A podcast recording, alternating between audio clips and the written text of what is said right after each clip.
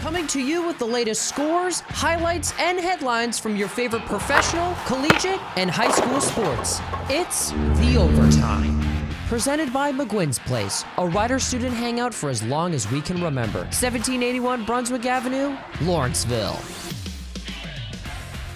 The Overtime is underwritten by McGuinn's Place. The start of the fall semester is here. Receive reduced admission when you flash your rider ID to party at McGuinn's. 1781 Brunswick Pike, Lawrenceville. Welcome to another edition of The Overtime.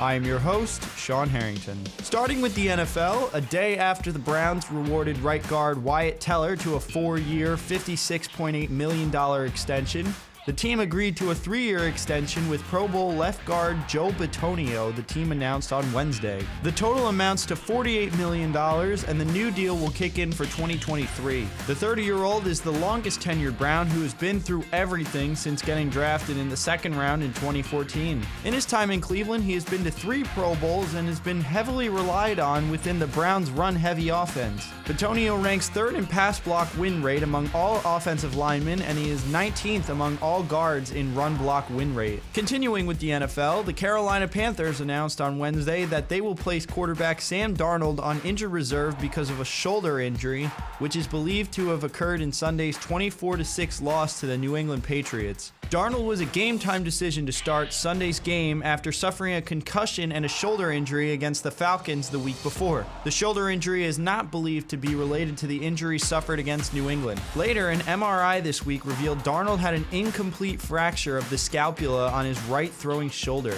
Darnold's timetable to return is approximately 4 to 6 weeks, and former XFLer PJ Walker will start in his absence. Moving to the NHL, Colorado Avalanche center Nathan MacKinnon will be out 3 weeks after suffering a lower body injury Saturday against the Columbus Blue Jackets, head coach Jared Bednar announced on Wednesday. MacKinnon has scored 1 goal and has 9 assists in 8 games, tied for the team lead with forwards Gabriel Landeskog and Nazem Kadri. He missed the first 2 games of the season while in NHL COVID-19 protocols. Finally in the NHL, a day following the news that Anaheim Ducks general manager Bob Murray was placed on administrative leave due to a pending investigation related to professional conduct, the team announced Wednesday night that Murray has resigned and will enroll in an alcohol abuse program.